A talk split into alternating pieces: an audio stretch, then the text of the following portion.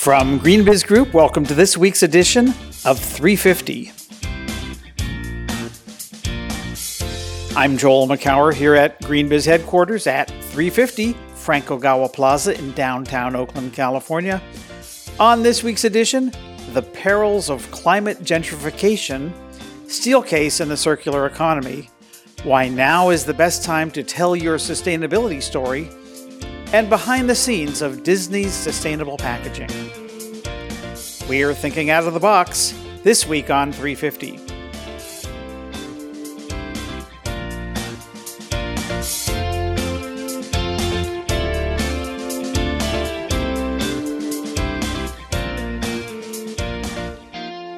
It's February 16th, 2018. Welcome to Green Biz 350. Joining me is editorial director Heather Clancy. Hello, Heather. Hello, Joel. How are you today? I'm good. It's um, the Friday before a three day weekend. I know we both have plans. What about yours? Well, I'm hoping for some snow in New Hampshire where I will be snowmobiling. It's a sort of a tradition. I have some friends that, that live up near Lake Winnipesaukee, and we it's actually kind of crazy. You actually have to snowmobile across the lake to get uh, to the trails. So it's it's fun, um, and we've been doing it for I don't know. I guess this is the eighth year we're going up there. And last year was a little bizarre. We had um, uh, 55 degree weather. so anyway, oh. yeah, it was a little mushy and, and slushy. But um, anyway, that's where I'm heading. What about you? I, I think you're heading in a different direction entirely. I am. Um, first of all, I can't think of Lake Winnipesaukee without thinking of that fabulous movie, Bill Murray's movie, uh, What About Bob? So I'll be thinking about Bob this weekend while you're down there. But I will be uh, in Mexico, Baja, California, uh, Todos Santos, which is uh, near Cabo San Lucas, just to get some sun and get away. And um, oh, it's my birthday this weekend. Will you so, be eating birthday cake? Well, we'll see about that. TBD. Um, but Todos Santos, little known fact, is the uh, location of the original Hotel California uh, of the song fame. And so, whatever. I did not know that. I thought that the Hotel California would be in California. Well, it's in, sort of, it's in Baja, California. Ah, so, okay. Okay. There you go. Right, right. Well, um, so that sounds like fun for this weekend, but you know, let's, as we do, go backwards to talk about the week in review.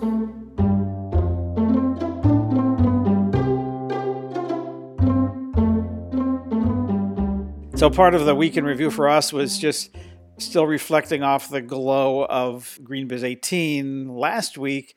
We're going to run some clips. Um, again, uh, two of the one great idea. Uh, these are the little uh, TED Talk like stand ups that we run at our uh, GreenBiz event. And um, you'll hear about you'll hear from those uh, coming up in a few minutes. One, they're both two of the great ones from uh, Suzanne Shelton, our good friend, and one of the premier communications experts uh, on sustainability, and Candela Montero, who's a uh, what do you have her title, Heather? Director of Corporate Citizenship at Disney, and she gave this fabulous talk, you know, looking at uh, how Disney re- rethought its packaging and and and kind of made it available to everyone else to one who's thinking of re- rethinking their packaging too. So we'll get to that, but. Busy week, you know. There was the budget uh, and a really interesting uh, kind of end run around a carbon tax. I mean, who'd have thunk that amidst all the uh, other things that came out of the budget that weren't quite so uh, environmentally friendly. But uh, what do you think of that?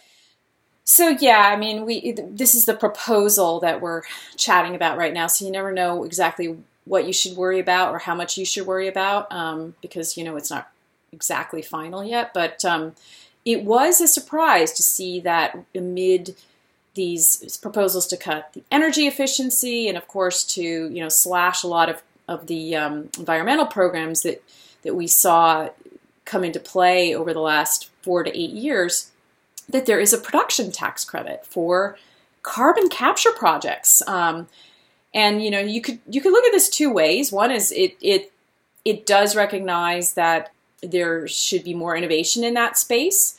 The other th- skeptical way you could look at it, or the cynical way you could look at it, is oh, it's it's yet a sort of another tacit support for the fossil fuels industry. Like, okay, guys, yeah, it's okay, keep doing this. Ah, maybe we'll help you fund the the technology to capture it. Um, you know, we'll give you some money here. So there's two views emerging on that, but it was a surprise, and and um, you know, I feel like we need innovation in both the clean side and in the clean up side. So I was I took I, I was happy to see it. We'll see what happens. So yeah, this was uh, a proposal in the budget to give a production tax credit for carbon capture use and storage technologies. It's a $50 per ton of CO2, uh, which is about three times the price of California's current cap and trade program uh, for geologic storage, and, and $35 a ton for what's called beneficial reuse.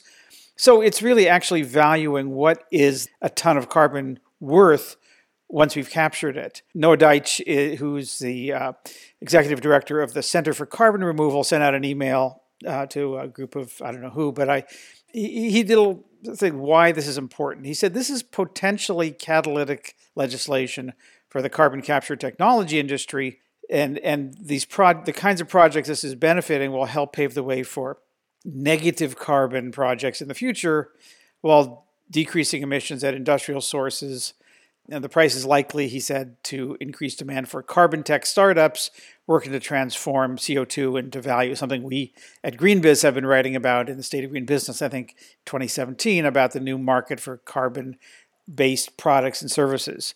So, anyway, this is, as you pointed out, still preliminary, but it's kind of interesting, something to watch, and the fact that this. Uh, this you know came up again through uh, through a group of entrepreneurs who were able to get to the right members of Congress. I don't know the machinations, but we were able to get this into the bill. So um, we'll see where this goes. It's you know. A climate change metaphor, it's got a snowball's chance probably of making it all the way through the process, but it's a little glimmer of, of not horrible environmental news during budget week. So, uh, one of the other stories that uh, I, I, want to uh, highlight this week is one on climate gentrification. Interesting um, piece by Michael Caballero, who is uh, works at, at FedEx, but is part of a group that has been doing training for uh, people in uh, in communities, low income communities, to help them become certified in eco districts and LEED associates and LEED neighborhood development uh, certifications, so that they can be working on uh, community kinds of projects. So the reality is is that getting these kinds of certifications is very not just time consuming but expensive uh, from the U.S. Green Building Council, and so this has been taking place down in the U.S. GBC in Miami, that chapter down there. Um, helping a, uh, a, couple of cohorts of uh, called the Smart Miami cohort, training minorities and women-owned businesses in sustainable and resilient building accreditation uh, and allowing basically the people who live in low income and disadvantaged communities to have a say in in the neighborhood development or redevelopment. So uh, I've gotten to know uh, uh Michael and his colleagues Carla Mays and David Capelli, and it's really interesting stuff. So I encourage you to take a look at this. And you know, the idea of climate gentrification is that as as climate starts to either devastate uh, communities through flooding or hurricanes or tornadoes, whatever, or droughts, and, and all of the things that are uh, you know likely to befall us. And communities start rebuilding. What are they rebuilding? Are they rebuilding in a way that the people who used to live there can still afford, or are they going to suddenly be priced out of the market? That's one piece of it. And then, what kinds of communities will they, you know, have the amenities that maybe you know now missing like will they recover from food deserts for a thing for example so lots of really interesting things on the social side of sustainability that that we're uh, haven't been as much part of the conversation and we're looking to bring that more to our green biz and verge events in the future yeah and and you mentioned the social but i love that this is positioned as a, a small business certification right so they're they're they're basically helping these people start their own businesses, which, as we know, small businesses are the heartbeat of the economy. Um, and it's not a philanthropy or, or, or, you know, it's, it is a way of allowing the people that live there to um, become better citizens of the community through economic initiatives and um, you know particular relevance right now after Irma, right? So uh, the the program was in place before then, but it's accelerating as a result of the need to rebuild sustainably and resiliently. So another piece I want to give a shout out to uh, a recently uh, added contributor to GreenBiz, Marilyn Waite. Um, Marilyn's really interesting woman uh, who has quite a, a I think, impressive uh, CV.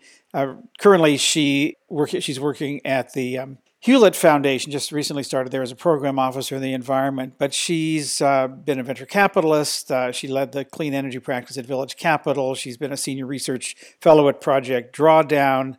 She did R&D at Areva in France, um, which is a big nuclear uh, power company. Uh, she wrote a book called Sustainability at Work Anywhere. Oh, and by the way, she has a master's degree with distinction in engineering for sustainable development from the University of Cambridge. Oh my God, that just makes me feel like such a piker here. But uh, Marilyn's been writing a, a, great series called The Innovators, um, and the, the second uh, installment of which uh, ran this week um, profiles of, of women led ventures in the green economy. She's going to be doing one a month uh, during 2018 and maybe beyond that. Uh, and this, uh, this week, this month, she profiled um, Salisa Berrien, who Marilyn says she met at an engineering conference and, and got to learn about and, and is uh, has a company called COI Energy, which creates a climate friendly world by enabling low cost, clean, and flexible energy resources with a, a, a, platform for utilities and business customers. She's working with Tampa Electric.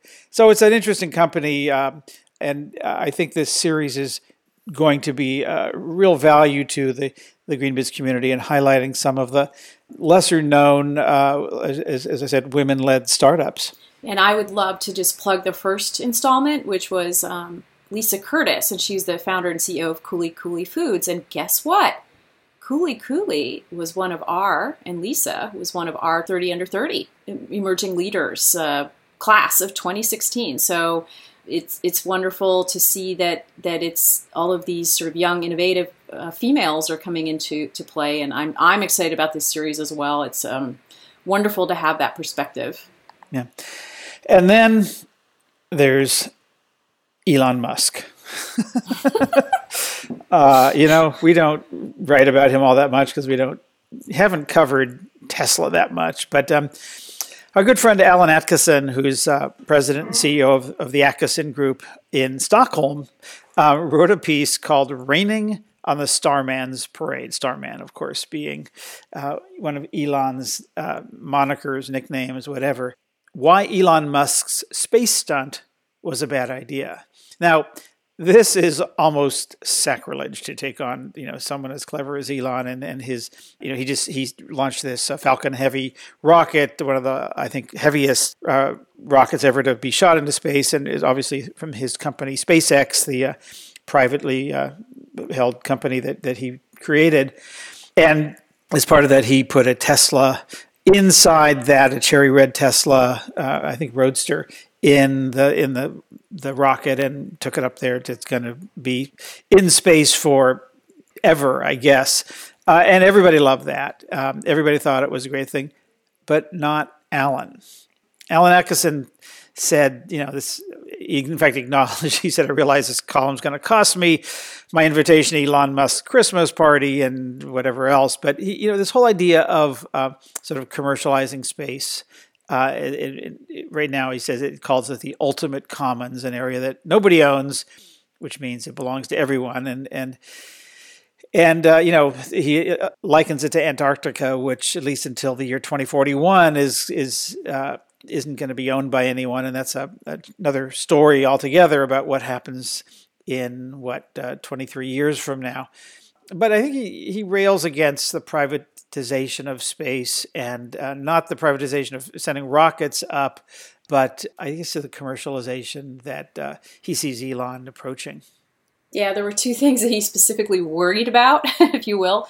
One was the, the, the resources out there, right? So the idea that companies could just exploit, as they have on Earth, the minerals and, and, and so forth in asteroids and, and, other places. I guess, you know, there, no one really, uh, at the corporate level, no, no one really owns anything, right? And then the other sort of scary scenario, which I probably, probably improbable, although maybe not, was the idea that someone could hang these major, you know, visual corporate logos off of satellites and so forth and kind of pollute our outer space, if you will, with with the sort of same messages and branding that we see here on planet Earth. So, you know, I, I just want to make one comment about the fact, you know, yes, we we don't cover Tesla um, as much as we have other companies in the electric vehicle space for a couple of different reasons. One is um, it, it's very questionable to me how sustainable um, Tesla is as a company. So I, I, that that's the thing that fascinates me more than anything else is are they doing the right things with manufacturing and so forth? Like we all of the innovations that they have, the energy storage, the batteries, right, and and the cars are absolutely amazing and, and can help others. But I always I wonder there's such little um, transparency on the operational side with Tesla. That is the story I really want to see. Um, and uh, you know, as we as we play out with with the other automotive companies and see what they're doing, it should be interesting to see how Tesla stands up. So um, don't haven't been covering them that much, but I expect that to change. So yeah, that could change very soon. Uh, I think it's also really interesting uh, to head over to that story and read the comments because it uh, attracted a pretty some a lot of comments so far, and uh, a lot of people take issue what, with with what Alan talked about, and some people said right on, and um, you know, good old Elon, he's he's nothing if not uh, worth discussing and um, celebrating or berating, but um, he's always a good subject. So, yeah, we'll be looking more in that direction.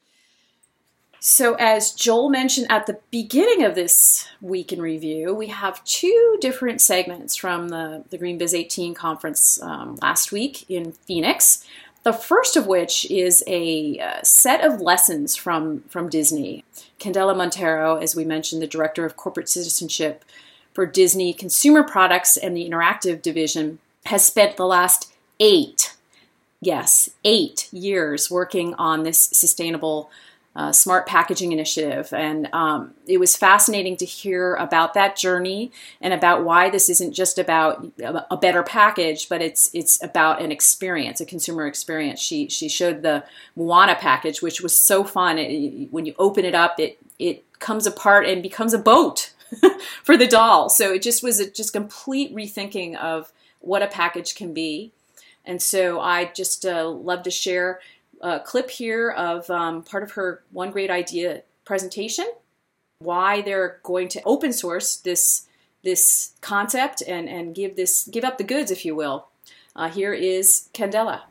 But I, I want to spend less time talking to you about the Smart Packaging Initiative and what that is, and spend more time today talking to you about all the lessons that we learned over the last eight years. And really, those lessons fall in two key categories. The first one are ones around building the program itself, and the others are around bringing everybody along. And we'll start with building the program. So, as many of you know, when you're trying to create something different in the sustainability space, it can not only be a difficult process, but often the data that you need in order to be able to do that does not yet exist. Our first lesson came really early in, this, in the smart packaging journey when we had to physically reverse engineer over 500 packages in order to be able to catalog what the industry norms were of the environmental performance of toy packaging that was in the market at that time. Now, if you think it's frustrating to open one toy package, imagine the cuts and calluses that we had with three people having to do this for 500. It was pretty bad. But what we learned was that although this task was really intimidating, we couldn't shy away from doing the work that needed to be done, no matter how, how how much it was grunt work in order to really create something that would make a change and that would create a difference. As you probably saw from the timeline, we also have had to shift and pivot many, many times based on the feedback that we were getting from those using this technology and testing it. So, another big lesson that we learned was that we really could not have a narrow vision of what we wanted the smart packaging to be. And I assure you, what we initially thought the Smart Packaging Initiative was going to be and what it is today is wildly different. But it's better. So we learned that we couldn't dig our feet in the ground when something wasn't going our way or when something wasn't exactly the way that we envisioned, and instead that we had to learn to react quickly, to let go, and to pivot and be flexible when we needed to be in order to create something that would really work. But it doesn't really matter how great of a tool you build and how many times you change it if nobody uses it. So as it probably comes to no surprise to most of you in this room that the biggest challenge we've had over the last eight years has been to motivate our internal and external stakeholders to change the way that they approach the product development process every day and come along this journey with us. The other thing that we learned was that while there's so much work behind something like the Smart Packaging Initiative and complexities like um, algorithms and life cycle assessments and weighting structures that we did not have to bog down our audience with all of these details in order to build credibility for the program. Instead, what was more effective was that we had a simple message and a clear and easy roadmap that they could follow in order to get involved if we really wanted them to be part of this journey for the long haul. One of the other things that Disney has a habit of doing as a big, large company is that we are reticent to share things we're working on or share small examples of progress if something isn't fully baked and done for fear that it won't be received well. It's a pretty conservative approach and one that we learned very early on in the Smart Packaging Initiative we would not have the luxury of employing. Because if we didn't include our internal and stakeholders, internal and external stakeholders from the very beginning of the process and at every stage of the initiative, that we were just going to build something that didn't work and that all of those efforts would be for nothing. So while it can be very uncomfortable to bring folks into the fold when you're not ready, if you don't go in, we saw with um, ugly draft slides and unfinished ideas and being candid about the whole host of challenges that you're facing, you're not going to be able to ask for feedback, to ask for suggestions on solutions, or for help otherwise.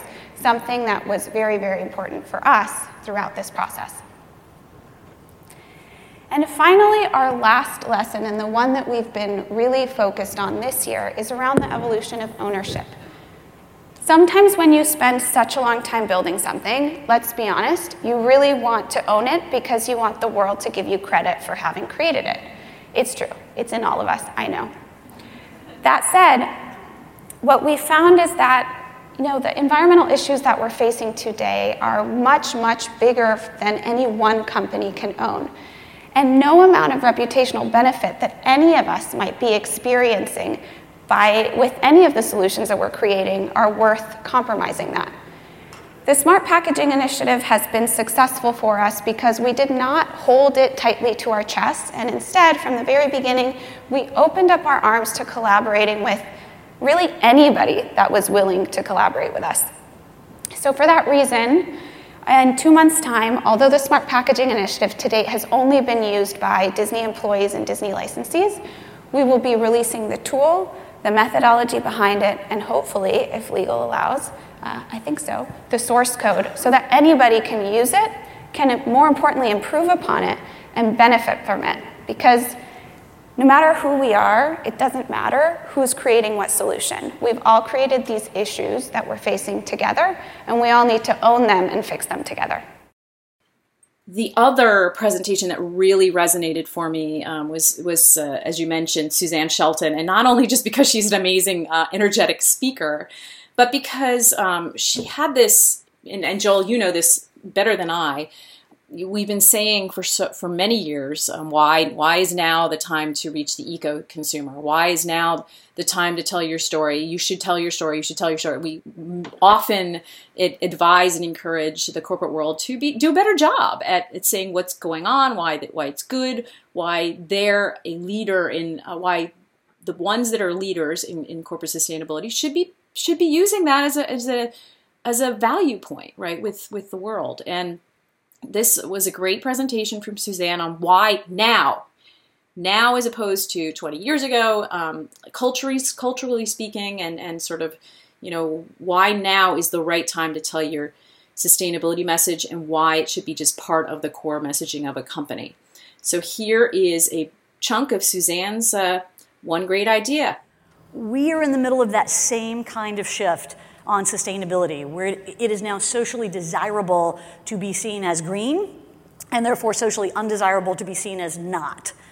Okay, now as I say that, uh, how many of you in the room have been playing in the sustainability space for over 10 years? Yes, me too. So you probably in your mind just went, yeah, right, Suzanne, we've heard this before. There's a green consumer out there, and we should tell our story to her. Uh, Joel, in fact, wrote a book on this way back in the 1900s.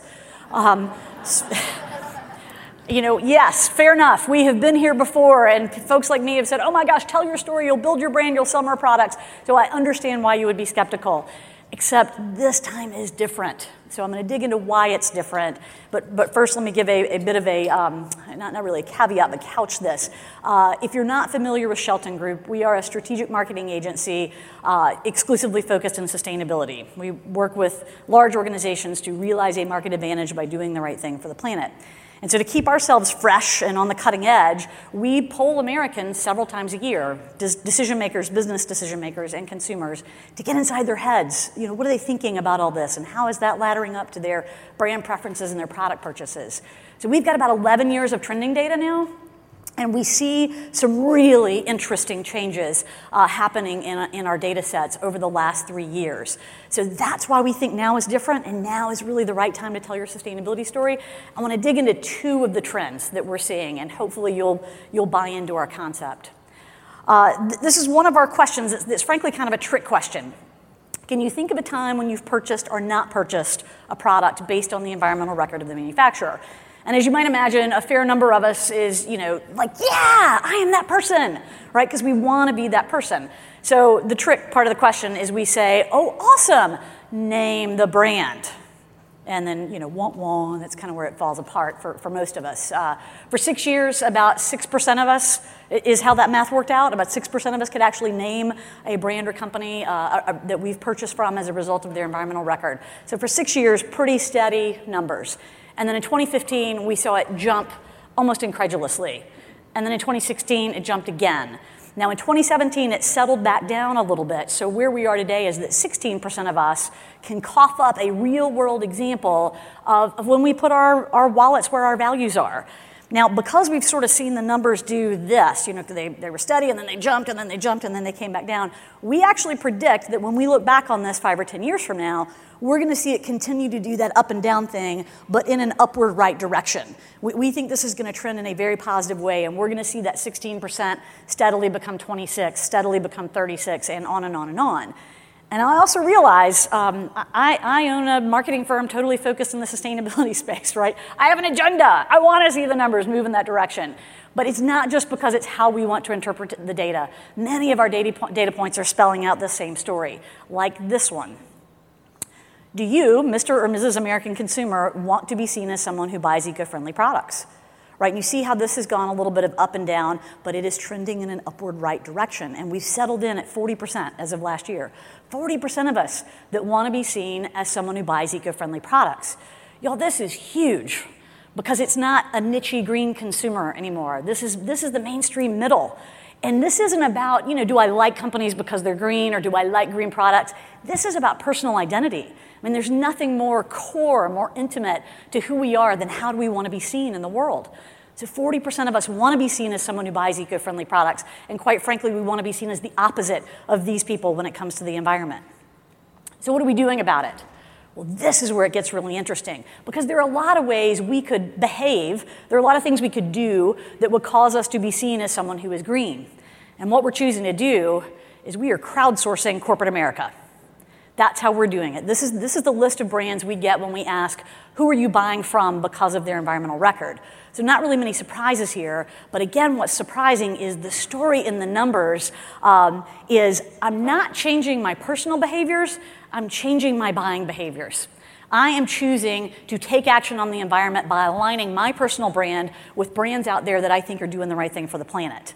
That's astounding, really, really interesting, and also pretty logical, right? It's a lot easier to change a buying behavior than it is to change a personal behavior, right? If you've ever been on a, on a health kick, man, it's hard to stick with the exercise program. Pretty easy to buy a kind bar instead of a Snickers bar, right? I mean, that's a much easier choice to make to stay healthy. So that's what we're doing, but it all begs the question why? Why do we want to be seen as someone who's eco friendly? Why are we aligning our personal brands with the brands out in the world? Why are we choosing to buy from them? Well, it boils down to one very key insight that I hope you take away with you today, and that is quite simply we are terrified. Only 13% of Americans today actively disbelieve that climate change is real and caused by man. 86% of millennial parents are anxious about the impacts of climate change in their children's lifetime. We are worried, we are scared, we feel alone, and we feel helpless.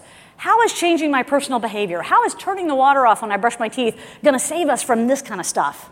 Right? It's just, it's not. But the great news is we are also in the middle of another fantastic moment. A moment where we realize we are, in fact, not alone. We, we have a network, we have a crowd, we have a group, we have a chorus of voices that when we come together, we can speak truth to power and we can bring down the bad and elevate the good. And that is the new rules of the game, you guys. That's how we're playing corporate America. We are coming together and sending a clear message to corporate America through our purchases that we will buy from you if you're a good guy, and we won't buy from you if you're a bad guy.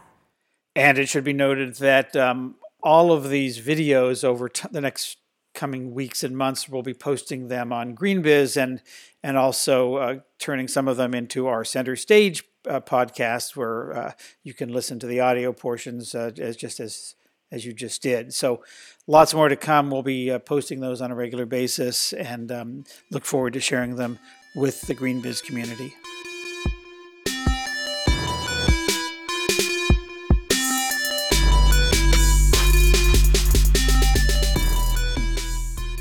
So, one final segment we're going to play from uh, GreenBiz 18 last week. We talked a lot at GreenBiz about circular economy, as we do at all of our events. Um, and one of the companies that I love to point to as an icon in this is Steelcase, the office furniture company um, in Grand Rapids, Michigan. They have been looking at really how do they revolutionize their business, their their products and services around a circular model. Um, at the conference, uh, Anya Khalamayzer uh, talked with uh, two executives from Steelcase, and uh, here's that clip. Angela Nahikian, I lead sustainability for Steelcase. And I'm Bruce Smith, and I'm a director of design in Grand Rapids, Michigan. Thank you so much for joining us at GreenBiz and for agreeing to be on, on the podcast. How does an organization like Steelcase build momentum for circular economy design throughout the organization? I think that's a really great question, challenging for all of us. I think for us, perhaps the most important thing is to have a strong start, which means that we need to have support from the highest level in the organization. Because circularity is such a systemic and grand problem, um, you have to have that support in order to make the changes necessary to accomplish your goals. And who is engaged in the process? Different inter, between departments or? That's a, also a great question. You know, I, I think uh, you know there's key areas. Uh, clearly, operations would be a big one, which includes supply chain. Um, there are so many financial questions. You have to include finance. Um, strategy, another big one because of the radical changes that take place within an organization. Um, and then you get into uh, development teams, uh, marketing perhaps. Uh, it's broad. And for us at Steelcase, uh, we've connected on all of those categories, if not more. Can you discuss your win as a multinational finalist in the World Economic Forum's 2018 Circulars Award and what that means for circular economy?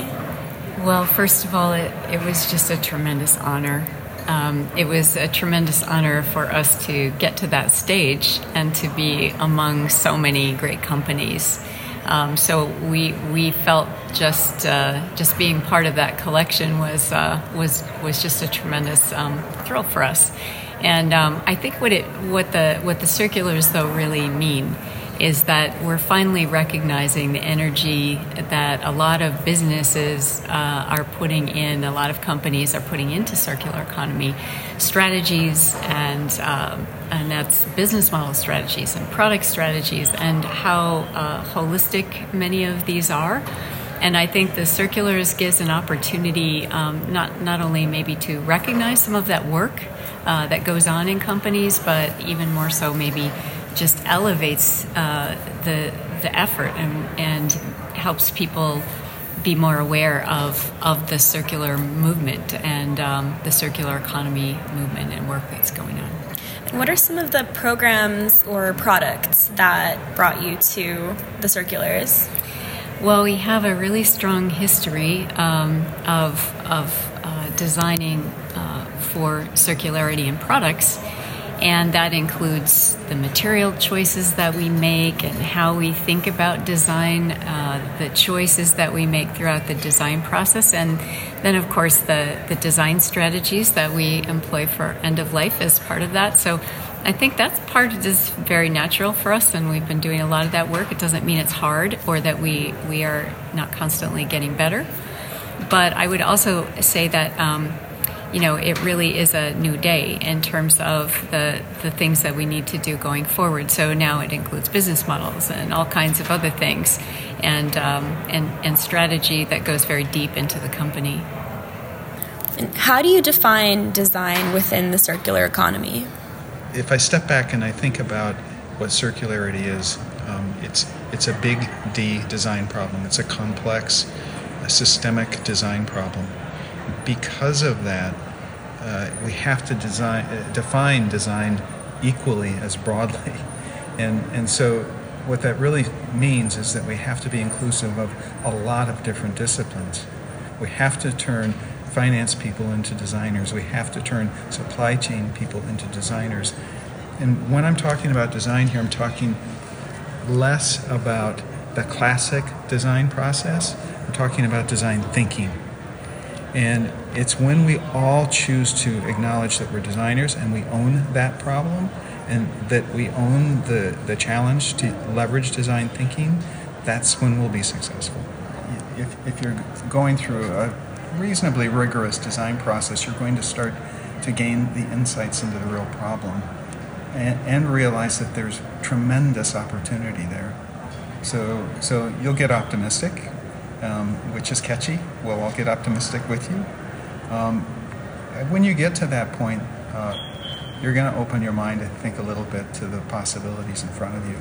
Um, and, and perhaps maybe question some of the beliefs that you might have had previously.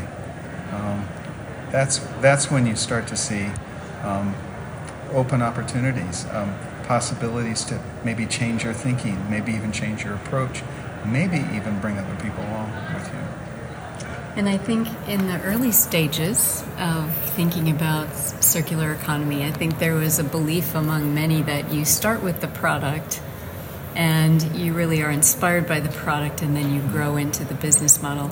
And I think what we're understanding is that that can be true, but maybe more, we start with what the customer really needs, what are their pain points, what kind of business model could address those pain points for them? And then what kind of hard assets, products, and other things, in addition to services that combined, would really get at something novel, something completely new, something that we've never done before. And I think that maybe is where the the inspiration for design is that hmm. it's about not maybe even just the product service system, but it really is born out of customer need and, and customer desires that they may not even be able to articulate, but it really gets to the core of their business uh, issues. And going forward, what do you see as the big circular economy trends um, for companies in 2018? Well, I think a lot of companies are still very much focused on product circularity, and that's really important because it's the engine um, of circular economy. But I think more and more I see, uh, and I'm hearing stories, uh, certainly here this week, that are that are um, more frequently about business models and how those business models are connected to growth and um, to stakeholders' uh, needs. So I would say that uh, probably, I, at least that's what I would see, is that the, the understanding is deepening around what, what circular economy is, what it means to business, and how it connects to outcomes for all of us, uh, you know, across the across the globe. Uh, just in, you know, right down to the local community issues uh, of water and, and fundamentals, but uh, but also the economy as a whole. So I would say people are connecting the dots would be would be my takeaway.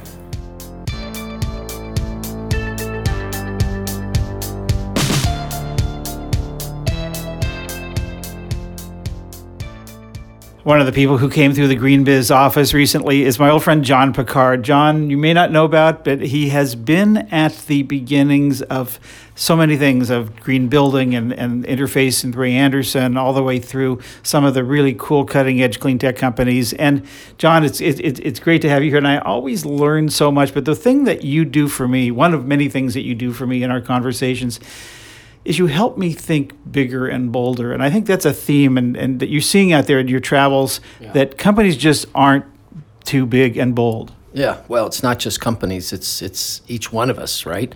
So when you've been in this space for a long time and you've been running at as many solutions as I've run at and you've seen so many amazing people become the heroes in the space and the needle's just not moving enough to keep up with the complexity and how big the problem is. I I just you step back and you just say we're just making these incremental things happen and now's the time to go bold and and not look back just that that may be the move that we need to take more than anything it's just broad thinking aggressive you know change bet on trends and and and, and bet on disruptors that so what if we're wrong but what if we're right? What if what if I hit one thing big is is all it takes? And and I think that we plan too much. We we run the numbers too much. We treat everything like a business. We treat everything like it has to have an outcome. And the outcome that we're searching for isn't in any of that. I mean, it's it, it you know we we've got to have a set of people who you know, think globally, act locally, but do it in an explosive way, like the broadest thinking, the big ideas, really, really big ideas. And I think the risk of that is people going to laugh you out of the room. You're not going to fit into uh, the business culture. You're not going to get that consulting gig. You're you're not going to probably get that retainer to design that stadium. But you may have a client that says, "Hey, I'm uh, I'm going to do an airport, right. and I want to create an airport that changes everything." Right. But for a lot of people who are listening to this, their client is someone in yeah. their their boss in their company, or the department, or the CEO, or the board of their company, and so I'm sure there are a lot of people who are saying, yeah, of course, I don't disagree with anything you say, but actually executing on that, actually getting past incrementalism or getting the permission mm-hmm. to think big is is kind of hard. Yeah, you have to. So one, I'm not trying to tell you to take yourself off your focus for your day job, and you know, I don't want you to get fired because of something I'm saying. What I do think is that it's possible to see around the corner if you train yourself. I do think you can think, compress really hard on the problems that you have at work, and not just try to solve for that first phase, not just try to but take a look at the bigger opportunity that you could solve for. That's really all I'm saying. Is if your company says, "Hey, let's recycle," well, why not? Let's not just recycle, but let's you know regenerate. Let, let what are the next things that we can do, and not just stop because we set our own limit. What's a breakthrough you saw in a company, uh, maybe a, a bigger company? Let's think about for now that that just you know said, yeah, that's that's the way we need to be doing more of that. Right. Yeah, no. So I've come up with this concept of just being in the tailwind, right? I keep seeing these great companies aiming at trying to unlock, you know, autonomy, right, in the vehicles and transportation and mobility or medicine. There's just all these sectors, education, energy, and I keep discovering their breakthroughs could work in other areas. So you know, I'm building trained. I'm all about the built world. I'm, I really look at old buildings as big opportunities, not to just make them smarter or less dumb, but what could we do to completely shift the opportunity of a building? And in watching what's happened with the whole autonomous vehicle, mobility, transportation space, I think I'm in the best tailwind I've ever been in because look at how much change they've created. Look how much volume of risk reduced. Look at look at the efficiencies that are coming out. And when you look at what they did, they they just grabbed a graphical processor unit from the game industry that just got better and better, and and the and and, and that coupled with AI brought us what we have today, which some people are like, oh my God, what's going to happen with autonomous vehicles? Well, everything. And what's going to happen beyond that? Everything. And and can you can you look at these kind of breakthroughs and apply them to other things? And I think what happened was is they these these two core technologies, these powerful processors, coupled with this extraordinary software that learns writes itself and starts to create this sort of intelligent surround vision. And so vehicles are going to become extremely efficient and, just dynamic like nobody imagined. And I'm thinking that's what buildings need to be. Instead of us jamming shit into buildings all the time and forcing things on and layering it, injecting, applying, driving, managing, uh, you know, forcing sustainability, forcing efficiencies.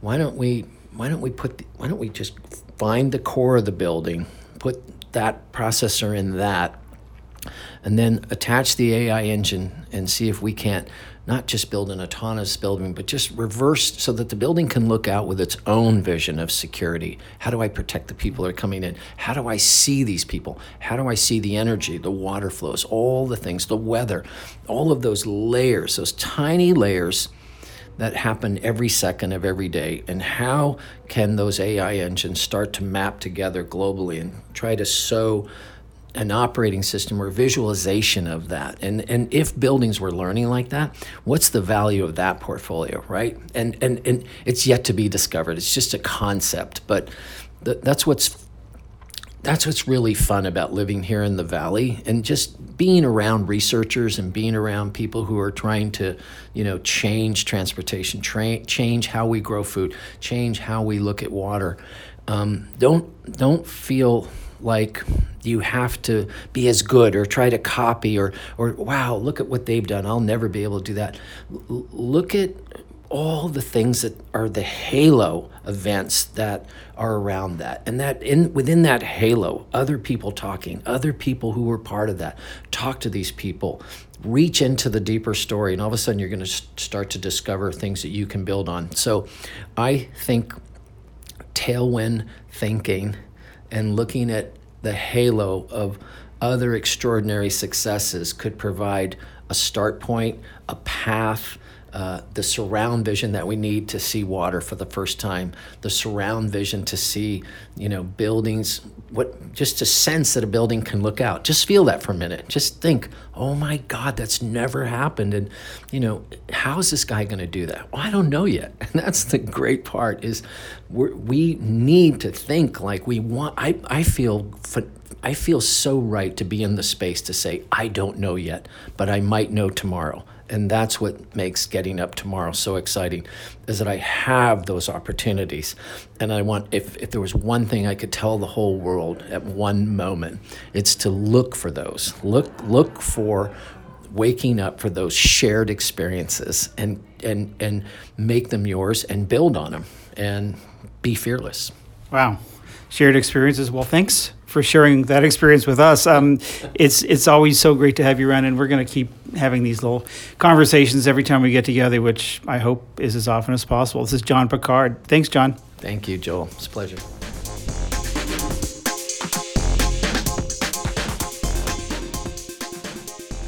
And that's our 350 podcast for this week. Go to greenbiz.com slash 350 to find more about the organization, stories, and events we mentioned in this episode. And while you're there, look for a link to our other podcast, Center Stage, the best of live interviews from GreenBiz events. You can uh, hit us up by email, 350 at greenbiz.com. We'd love to hear from you. GreenBiz 350's director is Stephanie Joyce. Elsa Wenzel is our managing editor. We'll be back next week for another edition of GreenBiz 350. From all of us here at GreenBiz Group, I'm Joel Makower. Thanks for listening.